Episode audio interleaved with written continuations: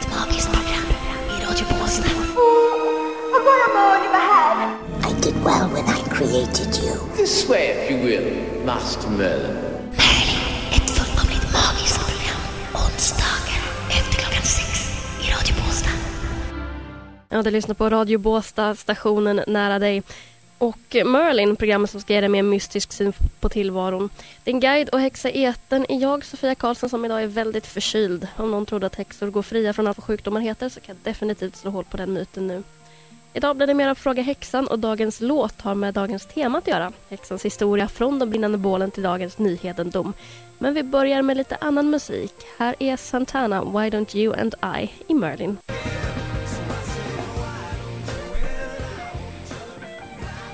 Santana och Alex Band Why Don't You and I i Merlin i Radio Båstad stationen nära dig. I dagens Merlin blir det historia. Vad är en häxa egentligen? Enligt Bra Böckers häxikon är häxor kvinnor som trätt i den ondes tjänst och går honom tillhanda genom allsköns vedervärdigheter som de vållar människor. De samlas regelbundet på Blåkulla eller liknande platser för toppkonferenser med sin högste chef. Lagom fördomsfullt, eller hur? Bibeln har naturligtvis sitt att säga om saken också. En trollkvinna skall du inte låta leva från Andra Mosebok kapitel 22, vers 18. I Tredje Mosebok kapitel 20, vers 27 finns när någon man eller kvinna befattar sig med andebesvärjelse eller spådom ska denne straffas med döden. Man ska stena honom, blodskuld vidlåder honom. Vår egen lagbok, den som var år 1734, menar jag då, är lika bestämd vad gäller häxeri. Var som brukar trolldom och skadar annan till kropp och egendom mister livet och någon död av det så skall man steglas och kona halshuggas och i båle brännas. Är man häxa är man med andra ord en sexgalen djävulsdyrkare som älskar att skada andra och som definitivt måste dö. Eller kan det vara så att det inte stämmer?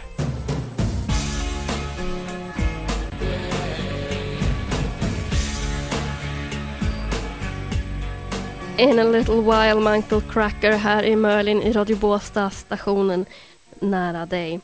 Ja, det var på order av påven i Rom som alla kättare skulle avrättas och så inleddes inkvisitionen som pågick mellan 1400-talet och 1700-talet.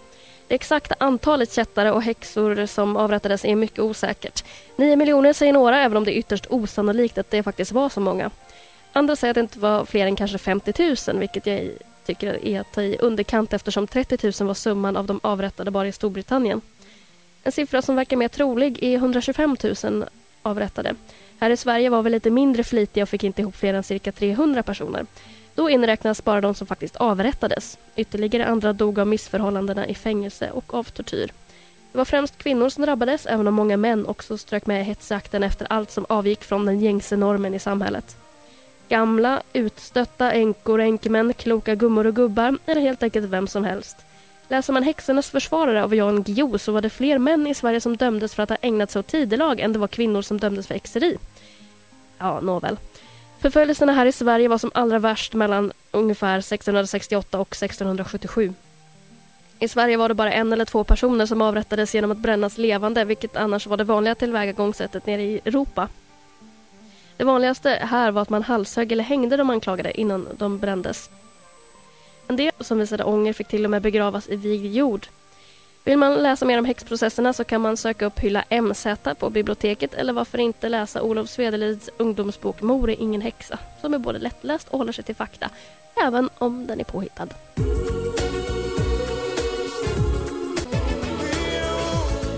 Eternal B.B. Williams, I wanna be the only one i Merlin i Radio Båstad, stationen nära dig.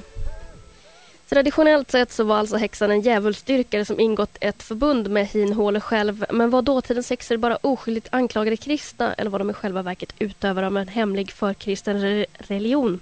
Det var precis vad som påstods i boken The Witch Cult in Western Europe som kom ut 1921. Den skrevs av den brittiska antropologen och egyptologen Margaret Murray som hävdades, hävdade att det skulle ha funnits en väl utspridd förkristen religion i Europa. Anhängarna skulle ha dyrkat en gudinna och en behornad gud och de skulle ha agerat i hemlighet efter kristendomens intåg på den europeiska kontinenten. Den hade alltså levt kvar och verkat vid sidan av kristendomen och det var dess anhängare som jagades under häxförföljelserna. Det är en intressant teori men det finns inga som helst historiska bevis för den, tyvärr. 1954 publicerades boken Witchcraft Today författad av en Gerald Gardner, spiritist och vän till okultisten Aleister Odjuret Crowley. Gardner påstod sig att 1939 ha blivit initierad i en förkristen häxkult som överlevt till våra dagar. Ja, i enlighet med Murrays teorier.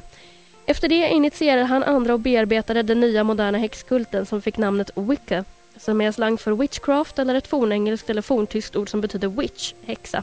Åsikterna går isär. Crowley som ägnar sig åt både det ena och det andra hjälpte till att forma de wiccanska ritualerna, till exempel elementåkallan. och kallan. Som man även gör inom Ordo Templi Orientis, OTO, där både Crowley och Gardner var medlemmar.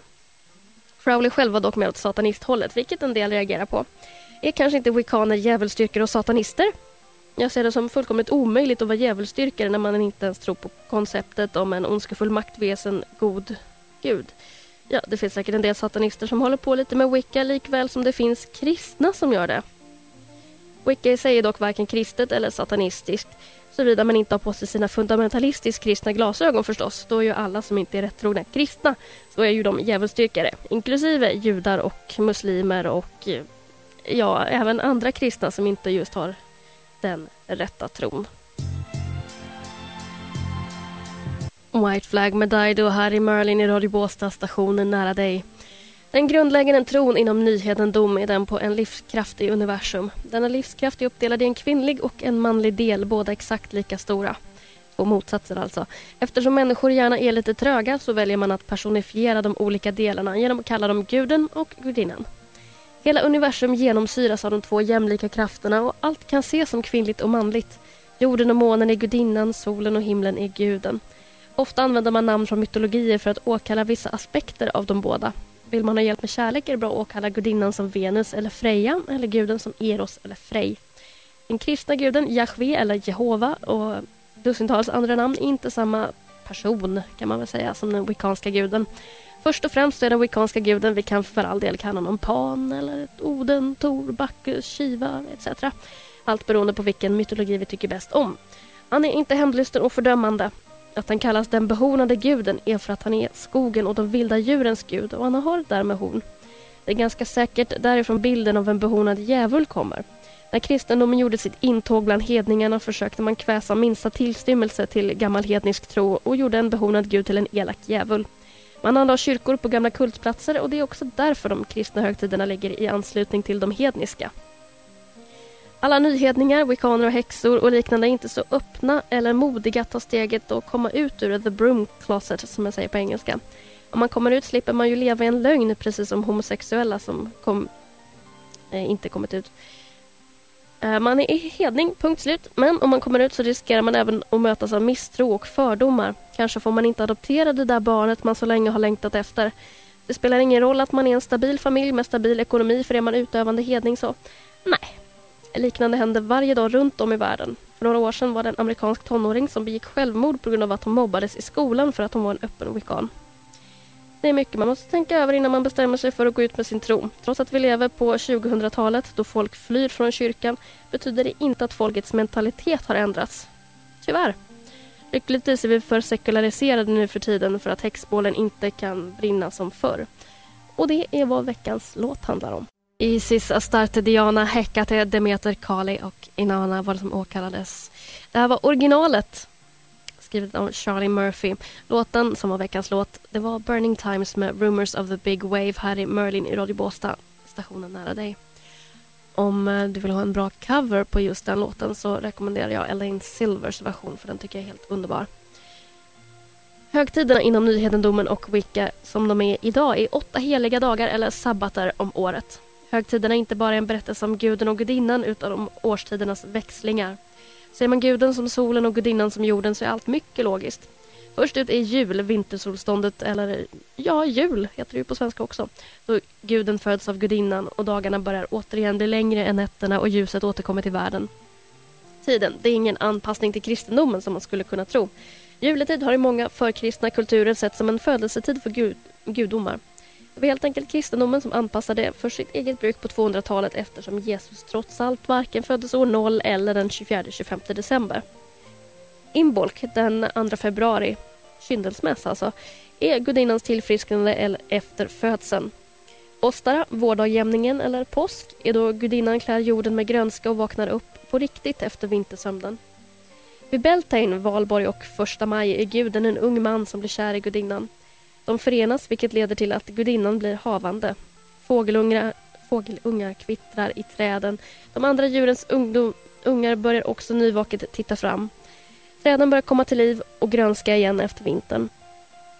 Vid Lisa, sommarsolståndet eller midsommar, så är jordens fertilitet som allra störst och man har traditionellt sett hoppat över brasor för att vara fruktsam under året. Lugnasad eller Lammas den 1 eller 2 augusti är början av skörden. Gudens styrka börjar här med avta på riktigt i och med att hösten är på väg. Den första skörden bärgas och bär plockas av ris och buskar. Traditionellt är att baka bröd på den här sabbaten. När Mabon, höstdagjämningen, tacksägelsedagen, kommer så är skörden avslutad för säsongen och guden förbereder sig för att lämna sin fysiska kropp och påbörja resan in i evigheten. De vet bägge två att han lever kvar inom gudinnan och ska återfödas. Äpplen skördas, den sista skörden tas in och träden börjar skifta i färg från olika gröna nyanser till gyllene, gula eller röda. Swain, eller Samhain som det stavas, den 31 oktober är alla helgons dag Ja, det är nyhedningarnas farväl till guden som dör, precis som naturen tycks göra, men bägge ska komma att återfödas. Swain är också det hedniska nyåret. Nästa år börjar dock inte förrän vid jul då allt börjar om igen och årets kretslopp är komplett. Tiden mellan Sowain och jul är en tid att släppa det som varit under årets gång och istället förbereda sig för nästa år. När man blivit medveten om årstidsskiftningarna så känner man sig mer delaktig i naturen och dess gång eftersom varje sabbat är en sorts vändpunkt. Åtminstone känns det så för mig. Innan Mabon, som ju var den som ligger närmast i tiden, så var det ganska varmt och grönt ute. Ursäkta mig. Så kommer höstdagjämningen.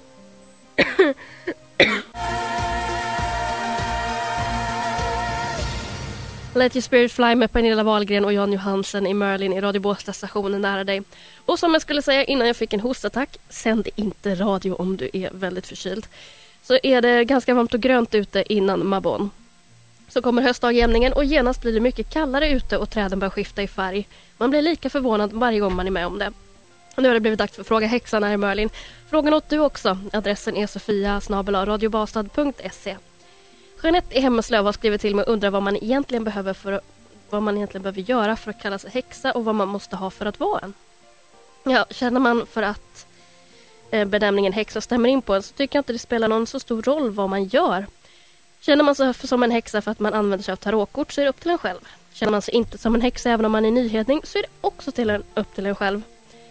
Vad gäller sånt man bör ha för att vara en häxa så är det också upp till en själv. Nu känner jag mig väldigt så här att det står upprepa mig men så är det faktiskt. Vill du ha eller behöver du en kvast? Skaffa en! Vill du ha en häxkatt och känner att du har råd med den och att du kan ta hand om den på ett bra sätt och ge den ett bra hem och all den kärlek den behöver och förtjänar? Ja, men skaffa en! Underbart sällskap. Behöver du en kittel? Skaffa en. Gjutjärnskittlar är oumbärliga att ha om man vill värma dryck eller koka soppa uppe i skogen. Vill du ha en konformad svart hatt? Skaffa en som en kul grej. Kom bara ihåg att alla huvudbonader en häxa har på sig är en häxas hatt, även om den så bara är av flistyg. Per i Båstad vill ha lite bok och filmtips för att lära sig mer. Vad gäller böcker så tycker jag att en Wickas handbok av Jennifer Hunter är helt underbar. Scott Cunninghams böcker är verkligen inte fyskam även om de och även de böcker om häxprocesserna man kan hitta i biblioteket Hylla MZ är också i allra högsta grad läsvärda. Vill man läsa lite mer påhittade saker är mina personliga favoriter Harry Potter-böckerna. Och så film. Även här hittar vi Hogwarts skola för häxeri och trolldom såklart. Magiska systrar med Sandra Bullock och Nicole Kidman är härlig. Sen finns det The Craft vars svenska titel jag helt glömt bort som tydligen råkade ut för en del oförklarligheter under inspelningen. På tv går både Sabrina tonårshäxan och Förhäxad. Även i Buffy och vampyrerna hittar man häxor. Felet med filmer och tv-serier är att de inte har något som helst att göra med verkligheten och dess magiutövande. Undrar du över något så ska du skriva till sofia radiobastad.se så kommer jag att svara i nästa veckas Merlin.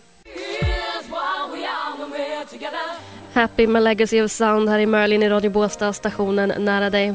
Happy, det kommer jag bli när jag går hem och tar igen mig lite. I dagens program så har vi kommit fram till att häxor varken förr eller nu dyrkar djävulen, att häxor på film är underhållande men knappast trovärdiga. Ja, att eh, alla hattar kan bli häxhattar och att kyrkan genom tiderna gjort sitt bästa för att motarbeta sina konkurrenter. Fast det var väl i och för sig knappast någon nyhet. I Merlin nästa vecka så handlar det om healing på olika sätt. Till dess hoppas jag att ha kryat på mig. frågor eller kommentarer eller vad som helst skickar du till sofia radiobastad.se. Om du vill eh, se Merlin på internet så ska du gå in på www.radiobastad.se och sen klicka dig vidare till program och Merlin. Om tekniken funkar som den ska så kommer hemsidan finnas ute på nätet imorgon. Och så till sist så har jag en påminnelse. Sista expresståget till Hogwarts avgår om en kvart från perrong 9 och 3 fjärdedelar. Vandra i ljuset. Very good. Ett i Radio Båstad.